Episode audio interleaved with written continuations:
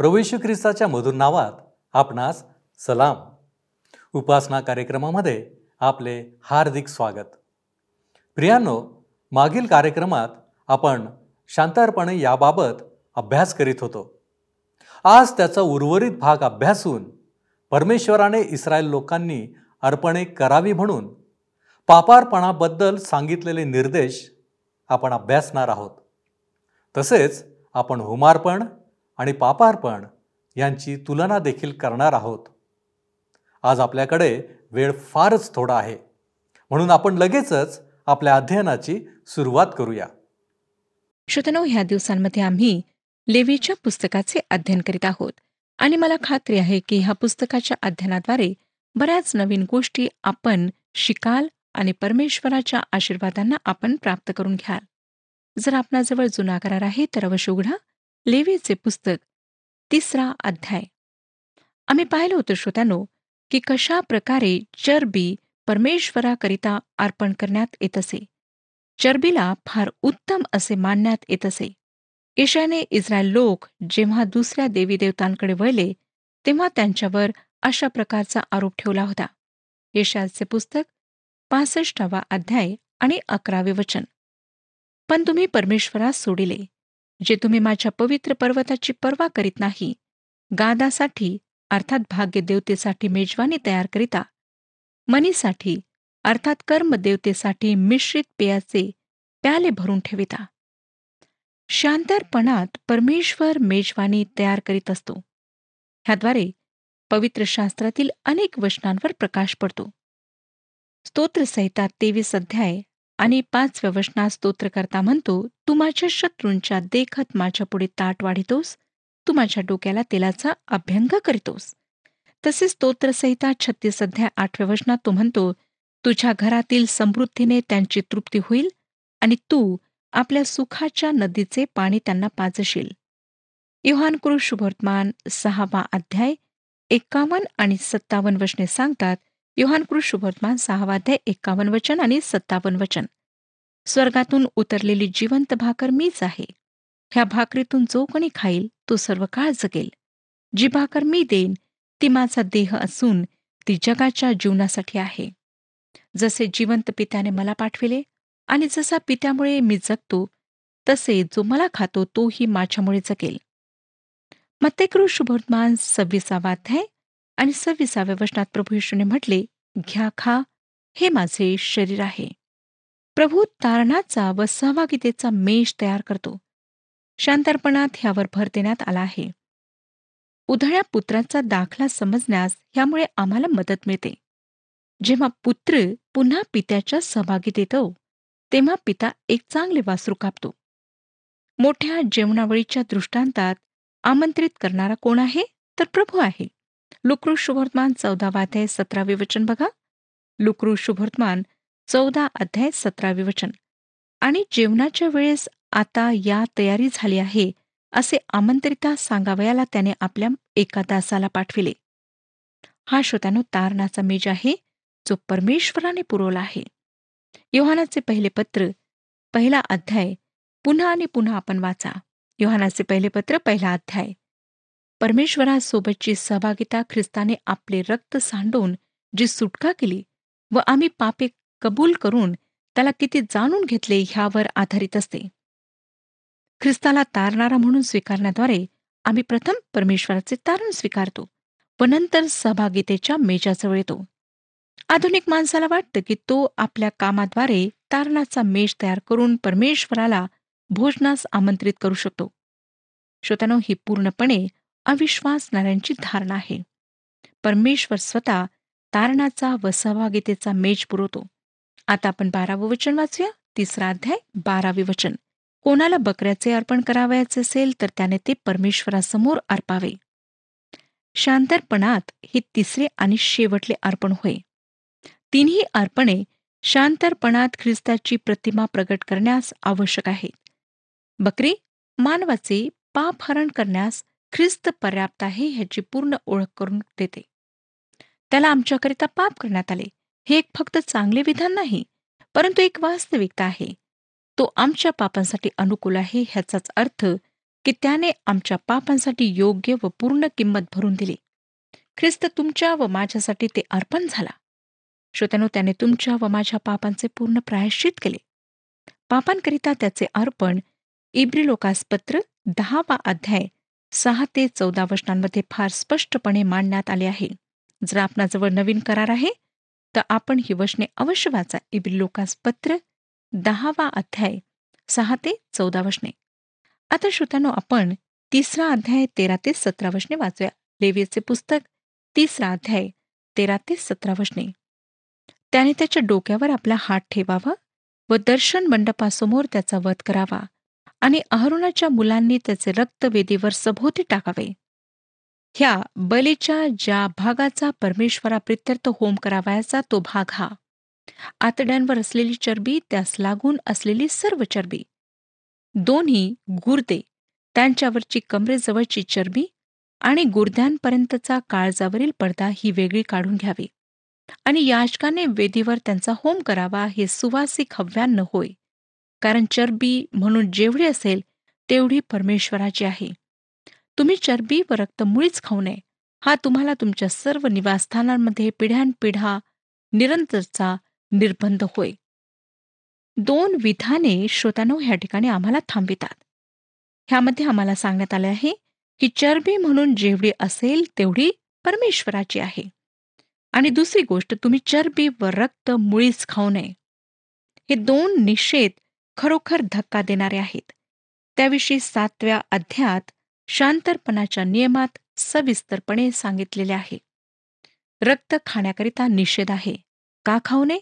ह्याविषयी आम्हाला लेवीचे पुस्तक सतरावाध्याय दहा ते चौदा वचनांमध्ये सांगण्यात आलेले आहे. आणि आम्ही नंतर ह्याचा अभ्यास करणार आहोत. लेवीचे पुस्तक सतरावाध्याय दहा ते चौदा वचने. श्रोत्यानो चरबी न खाण्याकरिता जे कारण आहे ते येथे मांडण्यात आले आहे. चरबी प्रभूची आहे. मानवाला हे स्मरण करून देण्यात आले आहे की त्याला रक्ताद्वारे सोडविण्यात आले आहे. ह्या आधारावर व ह्यामुळे आम्हाला परमेश्वरासमोर स्वीकारण्यात आले आहे. हे आम्हाला परमेश्वराची सहभागिता व संगती ह्यामध्ये घेऊन येते. परंतु चरबी प्रभूची आहे. तो उत्तम जे आहे त्याची मागणी करतो. जर आम्ही त्याची सहभागिता पूर्ण उपभोगून आनंद प्राप्त करू इच्छितो तर आम्हाला आमचे उत्तम ते त्याला द्यावे लागेल. आमच्या जीवनाचे प्रेमळ अर्पण आमच्या सुटकेनंतर त्याला व्हायला हवे आहे. जेणेकरून आम्ही त्याच्या गोड व शांतीपूर्ण संगतीत जावे. हा संदेश रोमकारासपत्र बारावाध्याय योहान कृष्णभूर्तमान पंधरावाध्याय चौदावे वचन आणि फिल्पेकारासपत्र तिसरा अध्याय दहा ते चौदा वचनांमध्ये देण्यात आलेले आहे. तारण रक्ताद्वारे आहे. पवित्रीकरण आणि सेवा ही चरबीद्वारे होय. आता श्रोत्यानो आपण शांतार्पणाचा नियम पाहूया. शांतार्पणाचा नियम लेवीचे पुस्तक सातवा अध्याय अकरा ते अडुतीस वचनांमध्ये दिलेला आहे. लेवीचे पुस्तक सातवा अध्याय अकरा ते अडुतीस वचने. पाच अर्पणांविषयी देण्यात आलेल्या सर्व सूचनांमध्ये ह्याविषयीच्या सूचना अधिक आहेत आणि हा शेवट आहे. परमेश्वराच्या शांतीचा आनंद उपभोगण्याआधी दुसऱ्या अर्पणांचे महत्त्वसुद्धा ह्यात संमेलित झाले पाहिजे. सातव्या अध्यायात आम्ही अधिक सविस्तरपणे पाहू. आरोन त्याचे पुत्र व इतर याचकांना शांतर्पणातून त्यांचा भाग म्हणून छातीचा भाग व खांद्याचा भाग मिळेल छातीचा भाग ख्रिस्ताचे आमच्या प्रति प्रेम व खांद्याचा भाग ख्रिस्ताचा अधिकार व सामर्थ्य ह्याविषयी सांगते. तो आमचे पूर्ण तारण करण्याकरिता समर्थ आहे. ख्रिस्तामध्ये हाच आमचा हिस्सा आहे. काय श्रोतनो आपण त्याची वाणी ऐकत आहात? काय त्याच्या शांतरपणात आपण त्याची वाणी ऐकत आहात? आता आपण चौथ्या अध्यायाकडे वळूया. या अध्यायात आपण अज्ञानीपणामुळे केलेली पापे याचकाची पापे मंडळीची पापे अधिपतीची पापे सामान्य लोकांची पापे व पापारपणाचा नियम ह्याविषयी पाहणार आहोत. तीन सुवासिक हव्य ख्रिस्ताचे व्यक्तित्व त्यांच्या संपूर्ण गौरवात आमच्यासमोर ठेवतात. व दोन असुवासिक हव्य पापांकरिता ख्रिस्ताने वधस्तंभावर जे कार्य केले त्याला आमच्यासमोर ठेवतात. पापार्पण पापाला एक स्वभाव म्हणून सांगते. पाप एक कृत्य आहे. मानव स्वभावताच पापी आहे श्रोतानो व तो जे करतो त्यामुळे तो पापी आहे. पापार्पणाविषयी काही गोष्टी खास आहेत ज्यामुळे हे अर्पण इतर अर्पणांपासून वेगळे ठरते व ह्याचे महत्त्व जाहीर करते. पहिली गोष्ट कोणत्याही अर्पणापेक्षा ह्याचा वृत्तांत मोठा आहे. दुसऱ्या चारपेक्षा ह्याचा वृत्तांत दुप्पट आहे. होमार्पण ह्याविषयी सतरा वचने आम्हाला सांगतात. अन्नार्पण ह्याविषयी सोळा वचने सांगतात. शांतर्पणाविषयी सतरा वचने आणि दोषार्पणाविषयी एकोणीस वचने. आणि पापार्पणाविषयी सांगण्याकरिता पस्तीस वचने वापरण्यात आलेली आहेत. अर्थातच देवाच्या आत्म्याला हे अधिक महत्त्वाचे वाटले असणार. दुसरी गोष्ट पापार्पण हे पूर्णत नवीन अर्पण होते. ह्यावेळेपर्यंत पापार्पणाचा कुठेच उल्लेख सापडत नाही. पवित्र वचनात आधी सुद्धा ह्याविषयी नोंद सापडत नाही. दुसऱ्या देवी देवतांची पूजा करणाऱ्या राष्ट्रात सुद्धा ह्याशी मिळते जुळते असे काहीच नव्हते. तिसरी गोष्ट नियमशास्त्र देण्याच्या वेळेपासून हे अर्पण फार महत्त्वाचे आणि विशेष ठरले. नियमशास्त्र देण्यापूर्वी मानव पापी होता परंतु नियमशास्त्राने त्याला हे दाखविले की तो पापी आहे. सर्व सणांच्या वेळी पापार्पण अर्पण्यात येई वल्लांडण पेंटिकॉस्ट तुतारी व दर्शन मंडप प्रायश्चिताच्या मोठ्या दिवशी ह्याला अर्पण करण्यात येत असे. ह्याने प्रमुख याचकाला अतिपवित्र स्थानात आणले. चौथी गोष्ट जरी त्याच जागी हे अर्पण करण्यात आले अर्थात होमार्पणाच्या जागी हे अर्पण करण्यात आले तरी होमार्पणाच्या हे अगदी उलट आहे.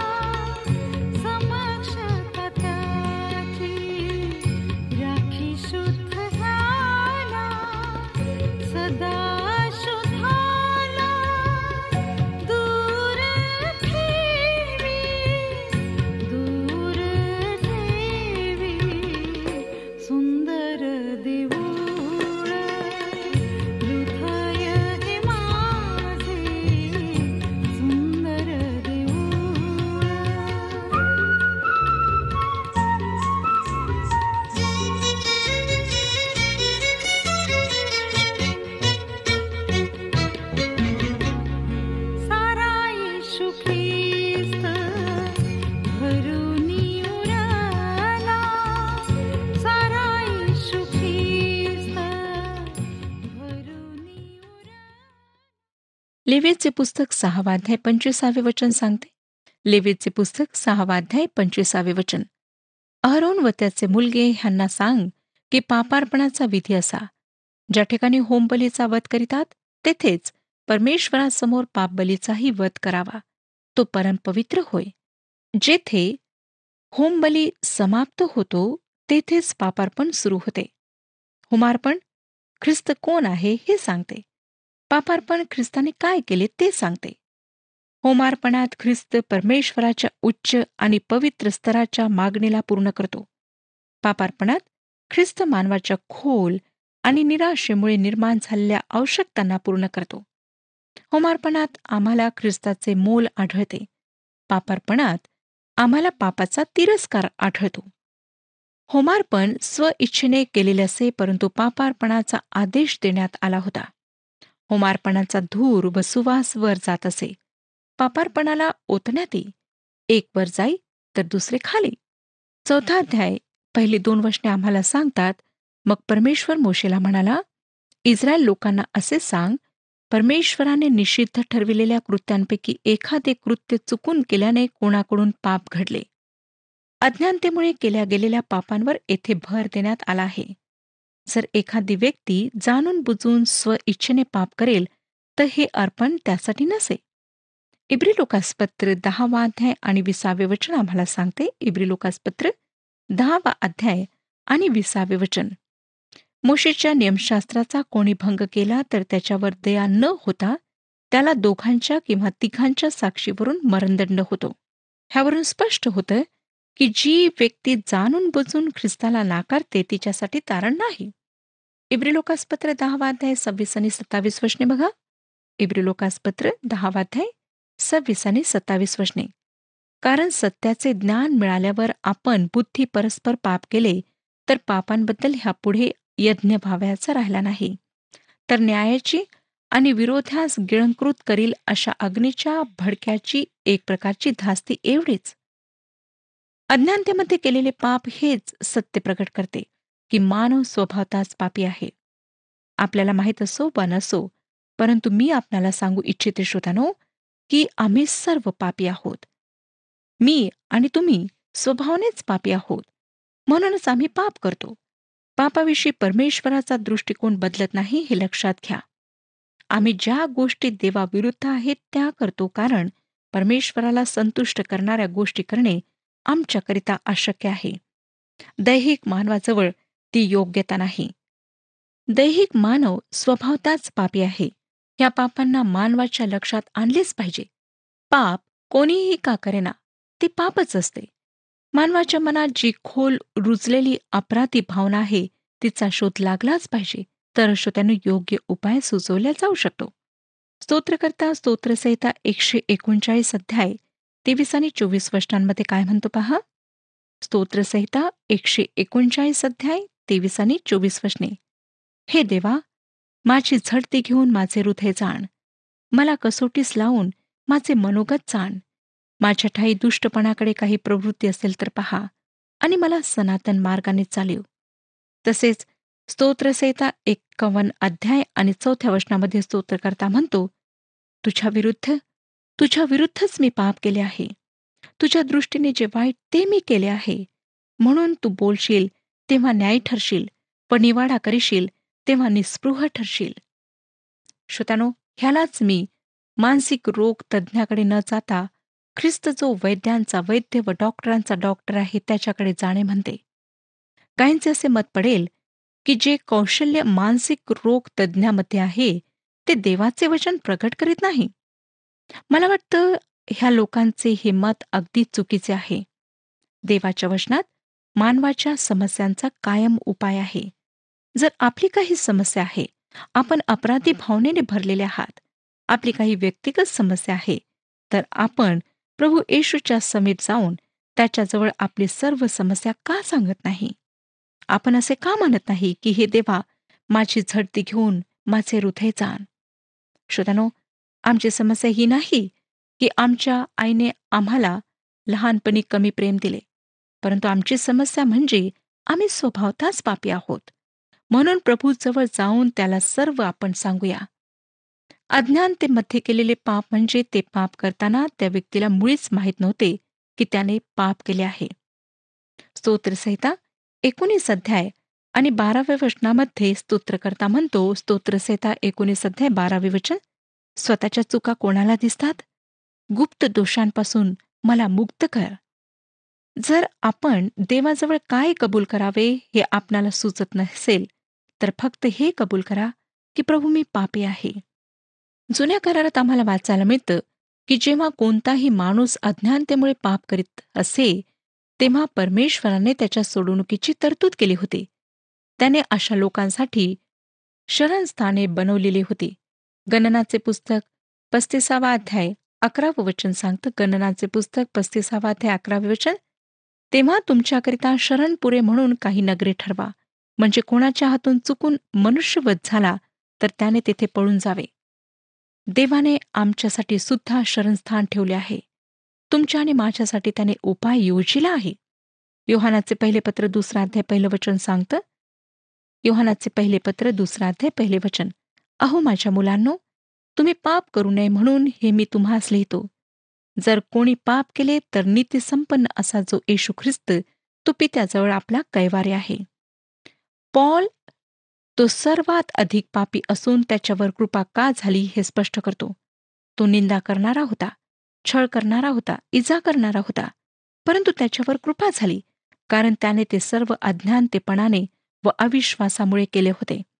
ते मथ्याला पहिले पत्र पहिला अध्याय चौदा आणि पंधरा वचनांमध्ये तो लिहितो ते मथ्याला पहिले पत्र पहिला अध्याय चौदा आणि पंधरा वचने. ख्रिस्त येशूमधील विश्वास व प्रीती ह्यासह आपल्या प्रभूची कृपा विपुल झाली. ख्रिस्त येशू पापी लोकांना तारावयास जगात आला. हे वचन विश्वसनीय व पूर्णपणे स्वीकारावयास योग्य आहे.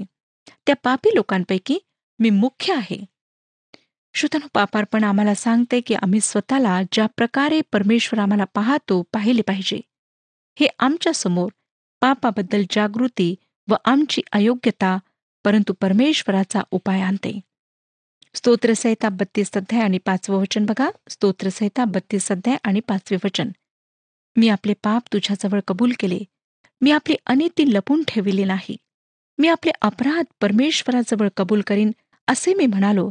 तेव्हा तू मला माझ्या पाप दोषाची क्षमा केली. श्रोतानो हे अपराधी भावनेला दूर करते.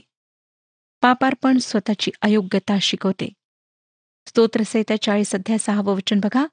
यज्ञपशु व अनार्पण ह्यात तुला संतोष नाही. तू माझे कान उघडिले आहेत. होम व पापाबद्दल अर्पण ही तू मागत नाहीस. त्याने परमेश्वराचे पापाकरिता जे सिद्ध अर्पण आहे व त्याची क्षमा ह्याचा मार्ग दाखवला आहे. इब्रिलोकासपत्र दहावा अध्याय एकोणीस ते बावीस वचने बघा. इब्रिलोकासपत्र दहावा अध्याय एकोणीस ते बावीस वचने. म्हणून बंधुजन हो त्याने पडद्यातून म्हणजे स्वदेहातून जो नवीन व जीवनयुक्त मार्ग आपल्यासाठी स्थापित केला त्या मार्गाने परमपवित्र स्थानात येशूच्या रक्ताद्वारे प्रवेश करण्याचे आपल्याला धैर्य झाले आहे. आणि आपल्याकरिता देवाच्या घरावर एक थोर याजक आहे. म्हणून आपली हृदये सिंचित झाल्याने दुष्ट भावनेपासून मुक्त झालेले व निर्मळ पाण्याने शरीर धुतलेले असे आपण खऱ्या अंतकरणाने व विश्वासाच्या पूर्ण खात्रीने जवळ येऊ. आता श्रोत्यानं तुम्ही व मी जे आम्ही पापी आहोत ते त्याच्या उपस्थितीत धैर्याने येऊ शकतो. का? कारण येशू आमचे पापार्पण आहे. अज्ञानात केलेल्या पापांसाठी सुद्धा. अज्ञानात केलेले पाप आमच्या लक्षात परमेश्वराच्या न्यायाची व मानवाशी व्यवहार करताना त्याचा निपक्षपातीपणा ह्याची दुसरी बाजू सुद्धा लक्षात आणतो. परमेश्वर मानवाशी निपक्षपातीपणाने व्यवहार करतो. शिक्षेचा जसा स्तर असेल तसेच पारितोषिकाचा सुद्धा स्तर असेल. जबाबदारीचा स्तर सुद्धा पापार्पणात पाहण्यात येतो ज्याला आपण वेगवेगळ्या वर्गाच्या लोकांच्या वरून ज्यांना येथे दाखविण्यात आले आहे पाहूया. याचकांची पापे. चौथा अध्याय तिसरं वचन बघा. म्हणजे लोकांवर दोष येईल अशा प्रकारचे पाप जर अभिषिक्त याचकाने केले तर त्याने आपल्या पातकाबद्दल पापबली म्हणून एक दोषहीन गोऱ्हा परमेश्वराला अर्पावा. याचकाचे पाप प्रथम लक्षात घेतले आहे कारण तो मार्गदर्शकाच्या नायकाच्या जागे आहे. जर तो चुकेल तर लोक चुकतील. त्याचे पाप त्यांचे पाप जसं याजक तसे लोक. त्याने अर्पण म्हणून तरुण बैलाला आणायचे होते जो अधिक किमतीचा असे. ज्याने पाप केले आहे त्याच्या पदावरून त्याने अर्पण करायच्या प्राण्याला निश्चित केला जाई. त्याचे पाप काही अलग नसे परंतु त्याची जबाबदारी अधिक असे. आज सुद्धा तसेच आहे. याकोबाचे पत्र चौथा अध्याय सतरावे वचन आम्हाला सांगते चांगले करणे कळत असून जो ते करीत नाही त्याचे ते पाप आहे. याकोबाचे पत्र तिसरा अध्याय पहिलं वचन पहा माझ्या बंधूनो तुम्ही पुष्कळ जण शिक्षक होऊ नका कारण आपल्याला अधिक दंड होईल हे तुम्हास माहिती आहे. काय आपण उपदेशक हो पाहता? आपली जबाबदारी अधिक आहे हे लक्षात घ्या. काय आपण गीत गाऊ इच्छिता? आपली जबाबदारी अधिक आहे. कोणतेही कार्य करण्याच्या संधीसोबत जबाबदारी सुद्धा वाढते आणि परमेश्वर स्वतः त्या जबाबदारीविषयी आपल्याला जबाबदार ठरतो. हेच ह्या ठिकाणी स्पष्टपणे दाखवले आहे. लोकांवर दोषील अशा ह्याचे अधिक योग्य भाषांतर असे होऊ शकेल ज्यामुळे लोक पाप करण्यास प्रवृत्त होतील. ह्याद्वारे याचकाच्या जबाबदारीकडे निर्देश करण्यात आला आहे. तो एक मानव आहे. व इतर लोकांप्रमाणे तो सुद्धा मोहात पडू शकतो. चार ते सात वचने सांगतात तो गोरा परमेश्वरासमोर दर्शन मंडपाच्या दारापाशी त्याने आणावा व त्याच्या डोक्यावर आपला हात ठेवावा आणि परमेश्वरासमोर त्याचा वध करावा. अभिषिक्त याचकाने गोऱ्याचे काही रक्त घ्यावे व ते दर्शन मंडपात न्यावे. याचकाने आपले बोट त्या रक्तात बुडवावे आणि परमेश्वरासमोर पवित्र स्थानाच्या अंतरपटासमोर ते सात वेळा शिंपडावे. आणि याचकाने त्यातले काही रक्त घेऊन दर्शन मंडपात परमेश्वरासमोर असलेल्या धूपवेदीच्या शिंगास लावावे. मग त्या घोऱ्याचे बाकीचे सगळे रक्त दर्शन मंडपाच्या दारापाशी असलेल्या होमवेदीच्या पायथ्यावर ओतावे. श्रोत्यानो अशा प्रकारे हे अर्पण करण्यात ये पापार्पणाकरिता हा विधी होता. होमार्पण व पापार्पण ह्याचा ह्या भागात सारखेपणा आम्हाला आढळतो.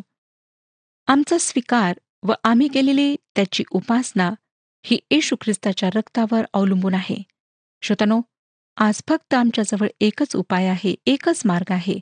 तो म्हणजे प्रभू येशू ख्रिस्त ज्याच्याद्वारे आम्ही पापांची क्षमा तारणाचे आश्वासन आणि परमेश्वरासोबतची सहभागिता प्राप्त करू शकतो. परमेश्वर या विषयात आपले मार्गदर्शन करो आणि आपणाला आशीर्वाद देऊ. हा कार्यक्रम आपणास आवडला काय? आता आम्हाला एक मिस कॉल करा. आणि आपण पुढील विजेता होऊ शकता.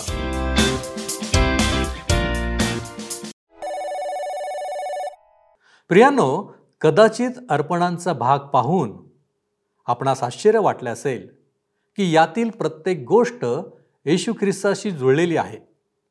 ख्रिस्ताचे कार्य समजण्यासाठी अर्पणे का व कशी करण्यात येत आहेत? हे समजणे आवश्यक आहे. आमचा स्वभावच पापी आहे.